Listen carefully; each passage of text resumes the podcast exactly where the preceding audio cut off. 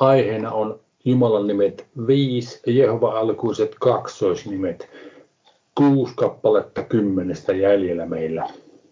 Mutta mä aloitan kuitenkin nyt rukouksella. Isä Jumala, kiitos tästä illasta, tästä rauhasta, missä me saamme elää ja siitä, että sananvapaus vallitsee tässä maassa. Että me tämmöisiä asioita, mitä tänäkin iltana käsitellään, voimme vapaasti käsitellä.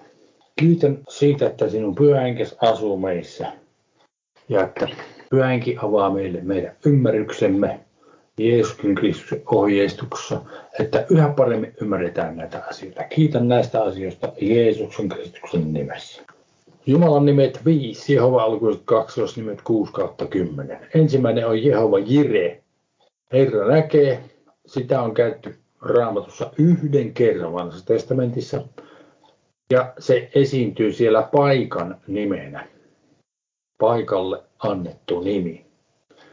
Ja asiayhteisö lähettää ensimmäisen Mooskin kirjan 22. luku jakeesta yksi lukemaan. Näiden tapausten jälkeen Jumala koetteli Abrahamia ja sanoi hänelle, Abraham. Hän vastasi, tässä olen. Ja hän sanoi, Jumala sanoi siis, ota Iisak ainokainen poikasi, jota rakastat, ja mene Moorian maahan ja uhraa hänet siellä polttouhriksi vuorella, jonka minä sinulle sanon. Siis Moorian maahan piti mennä uhraamaan Iisak, ainokainen poikansa, jota hän rakasti. No nyt tämä paikka Moorian maa, tämä sana Mooria näkyy toisen kerran raamatussa. Toisessa aikakirjassa kolmas luku ja yksi siellä sanotaan, sitten Salomo alkoi rakentaa Herran temppeliä Jerusalemiin, Moorian vuorelle, jossa Herra oli ilmestynyt hänen isällensä Daavidille, siihen paikkaan, jonka Daavid oli valmistanut jebusilaisen Ornanin puimatantereelle. Siis Moorian maa on sillä seudulla, missä on Jerusalem. Ja me tiedämme, että Abraham oli sillä seudulla, kun Jumala sanoi, että tämän maan, mitä sä näet, katsot pohjoiseen, etelään, itään tai länteen, kaiken tämän maan mä annan sulle.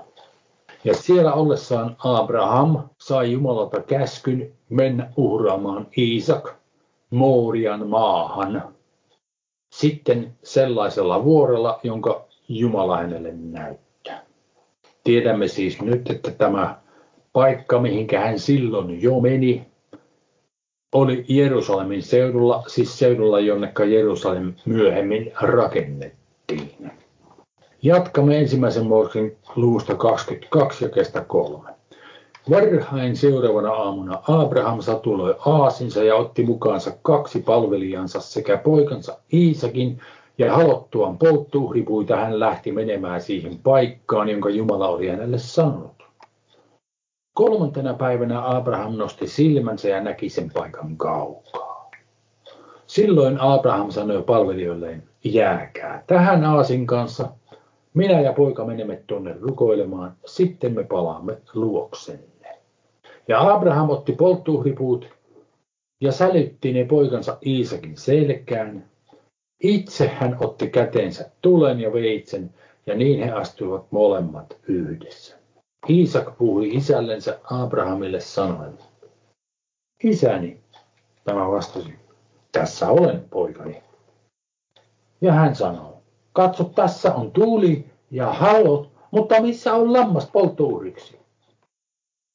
Abraham vastasi, Jumala on katsova itselleen lampaan polttouhriksi poikani. Ja he astuivat molemmat yhdessä. Toi sana katsova on sana, joka periaatteessa tarkoittaa nähdä, mutta sitä on käytetty myös merkityksessä katsoa. Ja nyt sitä on käytetty tällaisessa merkityksessä, että Jumala katsoo itselleen lampaan tai Jumala etsii itselleen lampaan tai Jumala toimittaa tai Jumala varustaa tai Jumala hankkii. Ja siinä on tämä hebreankielisen sanan numero.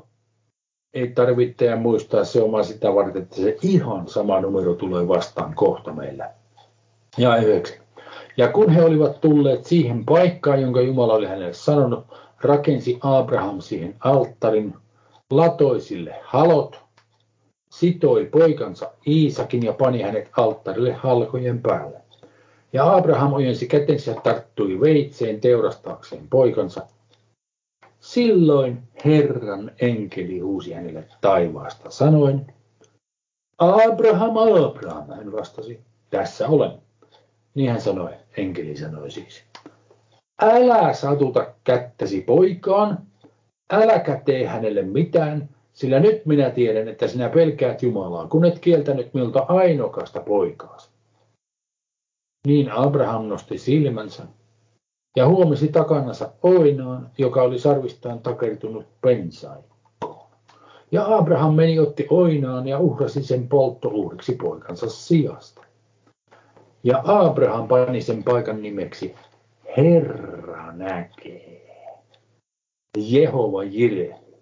Ja tämä sana näkee, Jire, tulee sitä verbistä H7200, joka me nähtiin siellä jakessa kahdeksan, että hän on katsova itselleen lampaan. Eli se tarkoittaa tässä asiayhteydessä joko näkee tai tarjoaa toimittaa tai varustaa. Jompikumpi. Niinpä vielä tänä päivänä sanotaan, tämä on nyt sitten suomenkielinen käännös, sitä sanotaan vuorella, missä Herra ilmestyy. Sanatarkasti käännettynä se pitäisi olla suurin piirtein näin. Jehovan vuorella se nähdään. Ja toinen mahdollisuus, tai Jehovan vuorella se toimitetaan. Nyt tämä ajatus suomenkielisessä käännöksessä 33-38 käännöksessä vuorella, missä Herra ilmestyy. Niin logiikkana heillä varmaan on, että kun nähdään ja sitten siellä näytetään jotakin, niin Jumala ilmestyy ja sitten se Mooria, Moorian vuorolla. Jerusalem oli Moorian vuorolla. Ja siellä Jerusalemin seudulla oli useita eri vuoria tai kukkuloita. Yksi oli se, jolle se temppeli rakennettiin, mutta sitten ihan samalla seudulla oli toinen, jossa Jeesus Kristus ristiinnaulittiin. Se Kolkata, Kolkatan kukkula. Ja kun tässä asiayhteydessä kerrotaan siitä, että Jumala pyysi Abrahamia uhraamaan oman ainokaisen poikansa, niin tämä on ihan oikeasti hyvin kirkkaasti tyyppi tai esikuva siitä, mitä Jumala itse aikoi tehdä myöhemmin. Ja mä kun mietiskelin, mitä varten se on siellä raamatussa, niin se on yhtäältä meille kaikille. Minä olen siis satoja, jos en tuhansia kertoja ihmetellyt tota paikkaa. Mikä siinä on takana, minkä takia Jumala pyysi Abrahamin uhraamaan Iisakin, kun sitten kuitenkaan ei tarvinnut uhrata. Sitä olen siis ihan oikeasti miettinyt paljon. Viime kesänä, vai oliko se toissa kesänä, oli meillä juttua, minulle ja Hannalla oli juttua tästä asiasta ja Hanna kertoi jostakin kirjasta lukeneensa tämä sama asia. Ja mä en ollut silloin kuitenkaan yhtään valmis vastaanottamaan tätä käsitystä, mutta tämä nyt on mulla vahvistunut itse, kun mä katsoin tätä paikkaa siellä Mourian vuorella. Tähän asiayhteyteen ei sovi oikeastaan mikään muu kuin se, että kun Jeesus Kristus ristiin naulittiin yhdessä paikassa, yhdellä kertaa koko ihmiskunnan puolesta, niin silloin se nähtiin, mitä Jumala teki, ja siellä Jumala sen toimitti.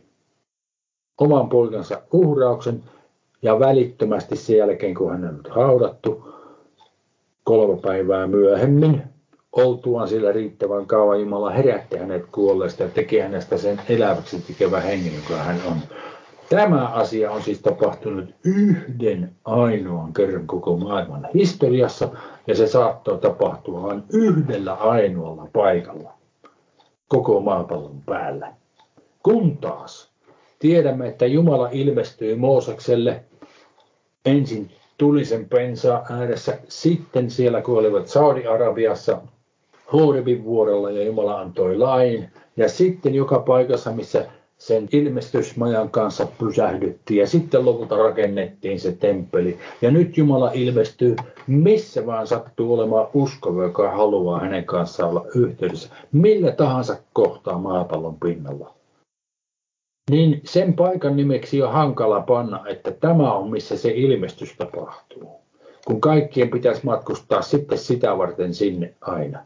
Mutta jos ymmärrämme, että se on se paikka, missä Jeesus ristiinnaulittiin, ja se oli nähtävissä, se toteutettiin sillä tavalla tien varrella, että ohikulkijat saattavat nähdä jopa sen Jeesuksen pään yläpuolelle kiinnitetyn päälle kirjoituksen.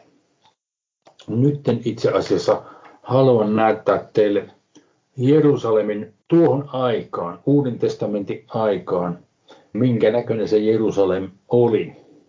Ja tässä on nyt sitten tutkijoiden sekä historian tutkijoiden että arkeologien kanssa keskustelua. Ei ole yksimielisyyttä siitä, missä siinä on monta eri mielipidettä, mutta kaksi tärkeää mielipidettä on, että se kolkata oli joko tässä, missä mun kursori nyt on. Siinä sanotaan juutalaisia hautoja ja sitten kolkata. Niin siinä tapauksessa tämä muuri, tämä punainen viiva tässä, niin on täytynyt olla sen aikainen Jerusalemin muuri. Niin se on ymmärrettävissä, koska Kolkatan piti olla ulkopuolella leirin, ulkopuolella kaupungin. Ja sitten toinen mahdollisuus, ajatellaan, että tämän Damaskon portin pohjoispuolella, täällä jossakin aika lähellä muurin takaa, sielläkin on vuori, että se olisi tapahtunut siellä. En osaa sanoa, kummassa paikassa se tapahtui. Sen vaan tiedän, minun mielestä on kirkkaasti nähtävissä, että Jumala käski Abrahamia uhraamaan poikaansa Iisakkia samassa paikassa, missä itse Jumala sitten lopulta toteutti hänen poikansa uhraamisen kaikille meille pelastukseksi. Sitä varten kuunneltiin toi Jerusalemin laulu. Sitten jatketaan. Seuraava nimi kaksoisnimi, Jumalan nimi on Jehova Nissi. Herra on minun lippuni. Tämä ei ole paikan nimi, vaan tämä on alttarin nimi ja tämä on yhden kerran raamatussa. Ja lippu on semmoinen sana, joka tarkoittaa jotakin ylös kohotettua, jonka voi nähdä kauas. Siis ei välttämättä lippu, voi olla jotakin muuta, lippu tai viiri tai paalu. Keseniuksen mukaan. Nuo sanat lippuviiripaalu annetaan sille. Ja tässä yhteydessä jo muistutan, että kun Jeesus Kristus ristiinnaulittiin, niin siitä esikuvana on se käärme, kun tuli käärmeet puremaan ihmisiä, kun sitten Mooses oli tehnyt vaskikäärmeen ja nosti sen tämmöisen paalun päähän, niin kaikki ne, jotka katsoivat siihen, niin tulivat terveet, pelastuivat. Ja siitä on Kalattalaskirjassa kuva sitten, että kaikki ne, jotka katsoo Kristukseen, niin he pelastuvat. Kun Kristus on se, joka ristiinnaulittiin, niin nostettiin ylös. Siinä mielessä on mahdollista ajatella, että Jeesus Kristus on se lippu myös. No, toisen Mooseksen 17. luku jakeesta 8 lähdetään lukemaan. Sitten tulivat amalekilaiset ja taistelivat Israelia vastaan Refidimissä. Niin Mooses sanoi Joosualle, Valitse meille miehiä, mene ja taistele huomenna amalekilaisia vastaan. Minä asetun vuoren huipulle Jumalan sauva kädessäni. Ja Joosua teki niin kuin Mooses oli hänelle sanonut ja taisteli amalekilaisia vastaan. Mutta Mooses, Aaron ja Huur nousivat vuoren huipulle. Ja niin kauan kuin Mooses piti kätensä ylhäällä, oli Israel voitolla. Mutta kun hän antoi kätensä vaipua, kun ei jaksanut pitää niitä ylhäällä, olivat amalekelaiset voitolla. Mutta kun Mooseksen kädet väsyivät, ottivat he, siis Aaron ja Huur, kiven ja asettivat sen hänen allensa. Ja hän istui sille, ja Aaron ja Huur kannattivat hänen käsiensä kumpikin puoleltansa. Näin hänen kätensä kestivät vahvoina auringonlaskuun asti, ja Joosua voitti amalikilaiset ja heidän sotaväkensä miekan terällä. Ja Herra sanoi Moosekselle, kirjoita tämä kirjaan muistoksi ja teroita se Joosuan mieleen. Minä pyyhin pois amalekilaisten muiston taivaan alta. Ja Mooses rakensi alttarin sinne ja pani sille nimeksi, Herra on minun lippuni, Jehova Nissi. Ja hän sanoi, minä nostan käteni Herran istuinta kohden, Herra soti amalekilaisia vastaan sukupolvesta sukupolveen. Sitten se lipun merkitys on siinä, että sotajoukot seurasivat lippua, lähettiin hyökkäykseen, niin kullakin osastolla saattoi olla oma lippunsa. Ja sitten Israelin kansalla erämaavaelluksen aikana perhekunnittain ja heimokunnittain oli liput, joiden perusteella ne ties millä kohtaa minkin kansalaisen oli sitten vaellettava. Sen verta siitä seuraava Jehova Shalom. Herra on rauha. Tämäkin on taas alttarin nimi ja sitäkin on käytetty vain yhden kerran. Tuomarin kirjassa 6. luku jakesta 22 lähetään. Kun Kiideon näki, että se oli Herran enkeli, sanoi Kiideon, voi minua Herra Adonai, Herra Jehovi. Voi minua Adonai Jehovi, kun olen nähnyt Herran enkelin kasvoista kasvoin.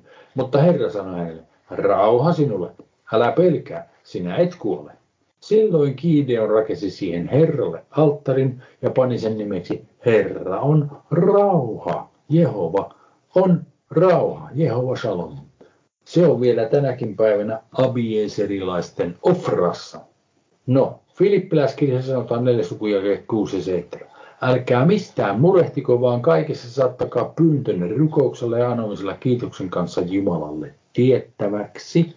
Ja Jumalan rauha, joka on kaikkia ymmärrystä ylempi, on varjeleva teidän sydämenne ja ajatuksenne Kristus. Sitten kolossalaskirja 3 15.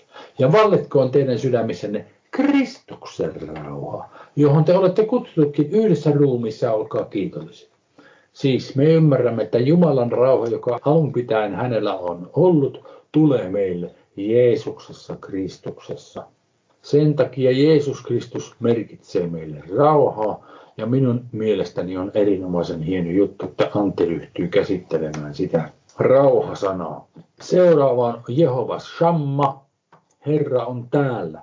Ja tässä se on nyt kaupungin nimi. Ja tämä on Hesekielen kirjan lopussa. 40. luvun alussa alkaa se loppukeskustelu, joka kestää 48. luvun loppuun asti. Siis yhdeksän lukua on tätä kaiken kaikkiaan. Ja niin paljon kuin minä ymmärrän, niin se on absoluuttisella varmuudella jotakin semmoista, joka tapahtuu edelleenkin meidän aikaammekin nähden tulevaisuudessa. No luetaan tuosta alusta muutama sana.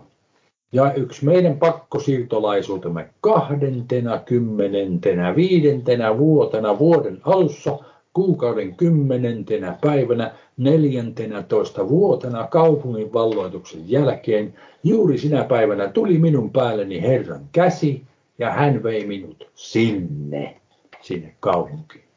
Jumalan näyssä hän vei minut Israelin maahan ja laski minut hyvin korkealle vuorelle, jolla oli ikään kuin kaupunki rakennettuna etelään päin.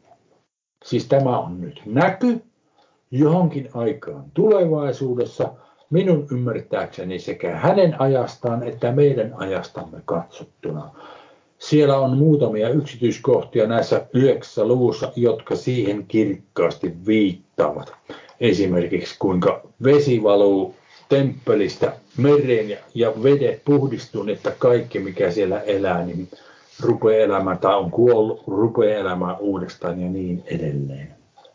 Emme käsittele sitä kyllä tässä nyt enempää, mutta sillä perusteella minun ymmärtääkseni tämä viittaa kirkkaasti vielä tulevaisuuteen. Hän vei minut sinne, ja katso oli mies näältänsä vasken kaltainen, ja pellava nuora oli hänellä kädessänsä sekä mittaruoko ja hän seisoi portilla, siis enkeli.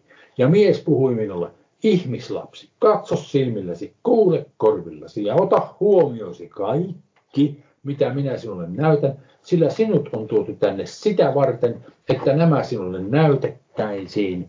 Ilmoita kaikki, mitä näet Israelin heimolle, koska sitä Israelin heimoa tämä koskee.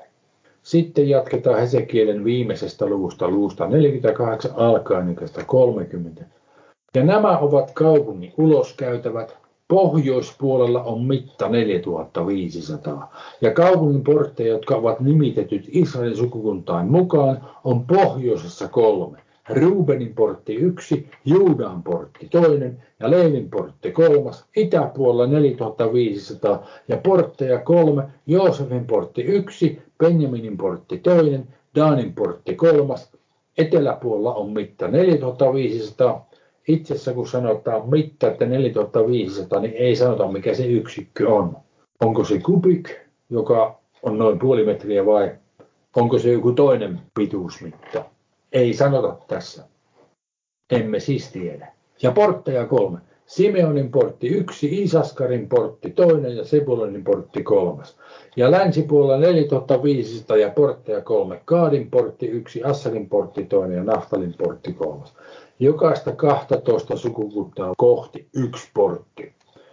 Ympärinsä 18 000 mittayksikköä. Ja kaupungin nimi on tästä edes oleva Herra on täällä. No, minä olen melko varma, että se on kyllä Jerusalem jossakin tulevaisuudessa. Milloin se tuohon muotoon rakennetaan, minä en tiedä. Me tulemme sen näkemään. Joka tapauksessa Herra aikoo olla siellä. Tällä hetkellä Herra on meissä, koska on Kristus meissä kirkkauden toivo. Ja Jumala asuu tämän Kristuksen kautta meidän sydämessämme. Me olemme tällä hetkellä Jumalan temppeli maapallon päällä. Me uudesti syntyneet kristityt. Sitten on Jehova Elion. Ihan ensimmäisessä Jumalan nimi aiheisessa opetuksessa käsiteltiin tätä heti aluksi. Sitä ei sen takia käsitellä kauhean perusteellisesti nyt. Ero on vaan siinä, että täällä se on liitetty tuohon Jehova-sanaan. Siellä se oli El Elion. Korkein Jumala nyt on Jehova iankaikkisesti olemassa oleva korkein. Psalmissa 7 lähetään kestä 1 luetaan 1, 2 ja 18. Davidin virsi, jonka hän veisi Herralle Benjaminilaisen kuusin sanojen johdosta. Herra minun Jumalani, sinuun minä turvaan, pelasta minut kaikista vainoojistani ja vapahda minut. Ja 18. Minä kiitän Herraa hänen vannuskaudestansa ja veisaan Herran korkeimman nimen kiitosta. Siis minkä takia näitä sanoja käydään läpi näitä Jumalan nimiä, on just, että ymmärtäisimme, kuka se on ja minkälainen hän on, jota me jatkuvasti ylistämme kiellä puhumolla. Psalmi 97 ja 7. Kaikki kuvain kumartajat joutuvat häpeään, kaikki, jotka epäjumalista kerskaavat, kumartakaa häntä kaikki Jumalat. Sion kuulee sen ja iloitsee, ja Juudan tyttäret riemuitsevat sinun tuomioistasi, Herra. Sillä sinä, Herra, olet korkein yli kaiken maan. Sinä olet yleen korkea, ylitse kaikkien Jumalain.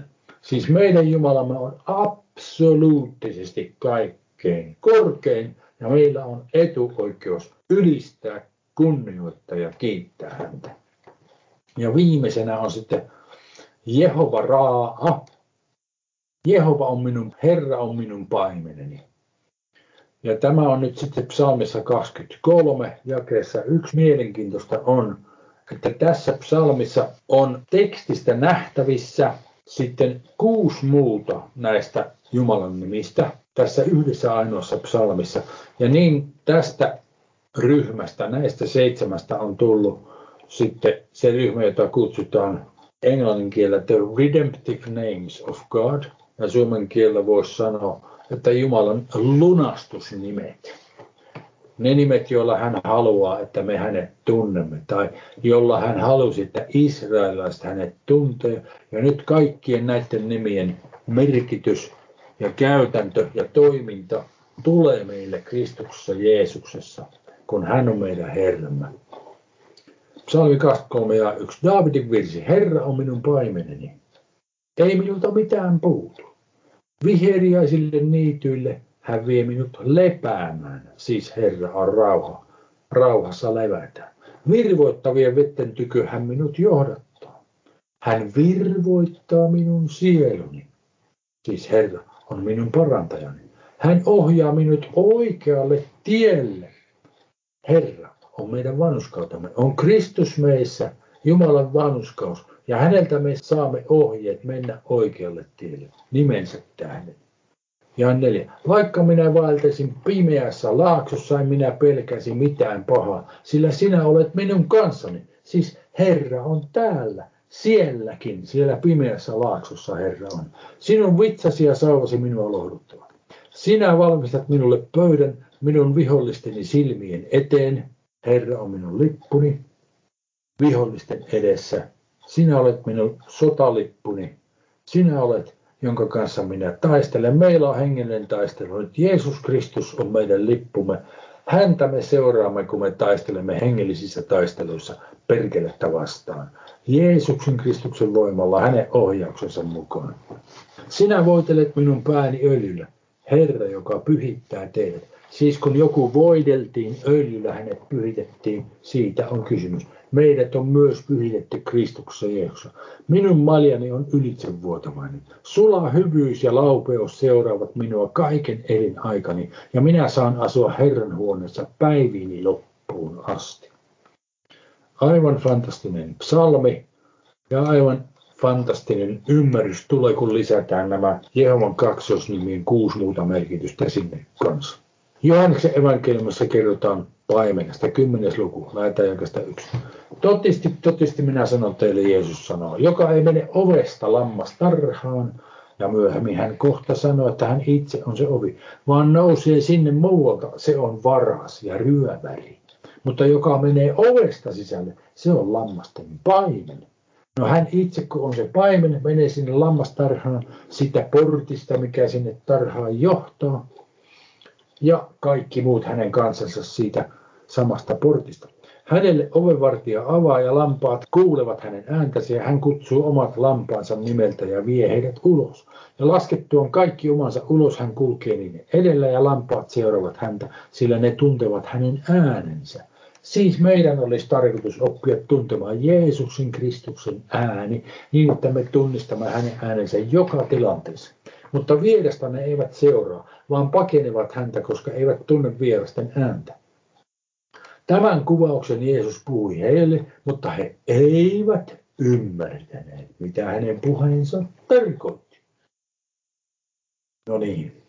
Niin Jeesus vielä sanoi heille, totisesti, totisesti minä sanon teille, minä olen lammasten ovi. Kaikki, jotka ovat tulleet ennen minua, ovat varkaita ja ryöväreitä, mutta lampaat eivät ole heitä kuulleet. Minä olen ovi, jos joku minun kauttani menee sisälle, niin hän pelastuu ja hän on käyvä sisälle ja käyvä ulos ja löytävä laituminen. Tästä Ritva kertoi joskus syksyllä mun mielestä tästä täsmälleen samasta asiasta. Mitä se tarkoittaa, että minä olen lammasten ovi tai lammasten portti. Tarkoittaa sitä, että kun ne oli kelolla, niin se paimen nukkui itse sen aidatun laidun alueen portilla, josta oli ainut sisäänpääsy sinne lammaslauman nukkumispaikkaan. Siitä idiomista on tässä kysymys. Ja kymmenen. Varas ei tule muuta kuin varastamaan ja tappamaan ja tuhoamaan. Minä olen tullut, että heillä olisi elämä ja olisi yltäkylläisyys. Minä olen se hyvä paimen. Jeesus Kristus on nyt se hyvä paimen. Edelleenkin hän oli silloin jo ja on edelleen. Hän, joka johtaa meidät Jumalan tykö. Hänen kauttansa me pääsemme Jumalan tykö. Hyvä paimen antaa henkensä lammasten edestä. Mutta palkkalainen, joka ei ole paimen, ja jonka omia lampaat eivät ole, kun hän näkee suden tulevan, niin hän jättää lampaat ja pakenee. Ja susi ryöstää ja hajottaa ne. Hän pakenee, sillä hän on palkattu eikä välitä lampaista. Minä olen se hyvä paimen, ja minä tunnen omani, ja minun omani tuntevat minut. Niin kuin isä tuntee minut, ja minä tunnen isän, ja minä annan henkeni lammasten edestä. Fantastinen kuva, ja siinä voimme lohduttautua, että tämä paimen meillä on edelleenkin paimentamassa meitä. Alistukaamme siis kaikissa rauhassa olemaan hänen lampaitansa. Hebrealaiskin 13. luku ja 20. Mutta rauhan Jumala, joka on kuolleista nostanut hänet, Jeesuksen Kristuksen, joka iankaikkisen liitonveren kautta on se suuri lammasten paimen, meidän Herramme Jeesuksen. Hän tehköön teidät kykeneviksi kaikkeen hyvään, voidaksenne toteuttaa hänen tahtonsa ja vaikuttakoon teissä sen, mikä on hänelle otollista Jeesuksen Kristuksen kautta. Hänelle kunnia aina ja ihan kaikkisti. Aamen. Siis me emme pysty tekemään mitään hyvää ilman Jeesusta Kristusta. Jeesuksen Kristuksen kanssa me pystymme tekemään kaiken sen, minkä Jumala haluaa meidän tekevän. Meidän ei kannata yrittää mitään. Siis jos me vaikka lukisimme Mooseksen lakia ja näemme siellä jonkun käskyn, jota me haluamme noudattaa, ihan hyvä. Mutta jos me jätämme Kristuksen siitä pois ja noudatamme sitä käskyä omin päin, ei sillä ole mitään merkitystä sillä käskyn noudattamisella. Mutta kun me teemme sen silloin, kun Jeesus Kristus antaa meille sitä ohjeen, teepä nyt tällä kohtaa näin. Olepa nyt rakastava lähimmäistäsi kohtaa, äläkä rankaise häntä niin kuin haluaisit, tai kun olet katkera, tai niin edelleen ja niin edelleen. Lopuksi Evelaskirja ensimmäinen luku, lähetäjäkästä yksi. Paavali Jumalan tahdosta Kristuksen Jeesuksen apostoli, Efessa oleville pyille uskoville Kristuksen Jeesuksessa armo teille ja rauha Jumalalta meidän isältämme ja Herralta Jeesukselta Kristukselta. Ylistetty olkoon meidän Herramme Jeesuksen Kristuksen Jumala ja Isä, joka on siunannut meitä taivaallisissa kaikella hengellisellä siunauksella Kristuksessa. Siis me ylistämme Jumalaa kaikista näistä syistä, mitä hänen nimensä edustaa, jotka asiat hän on tehnyt meille nähtäväksi Kristuksessa Jeesuksessa ja jotka asiat meidän olisi tarkoitus tehdä nähtäviksi kaikille ihmisille maapallon päällä. Niin kuin Jannelia. Hän ennen maailman, se on ihmiskunnan perustamista, oli hänessä Kristuksessa valinnut meidät olemaan pyhät ja nuhteettomat hänen Jumalan edessään rakkaudessa.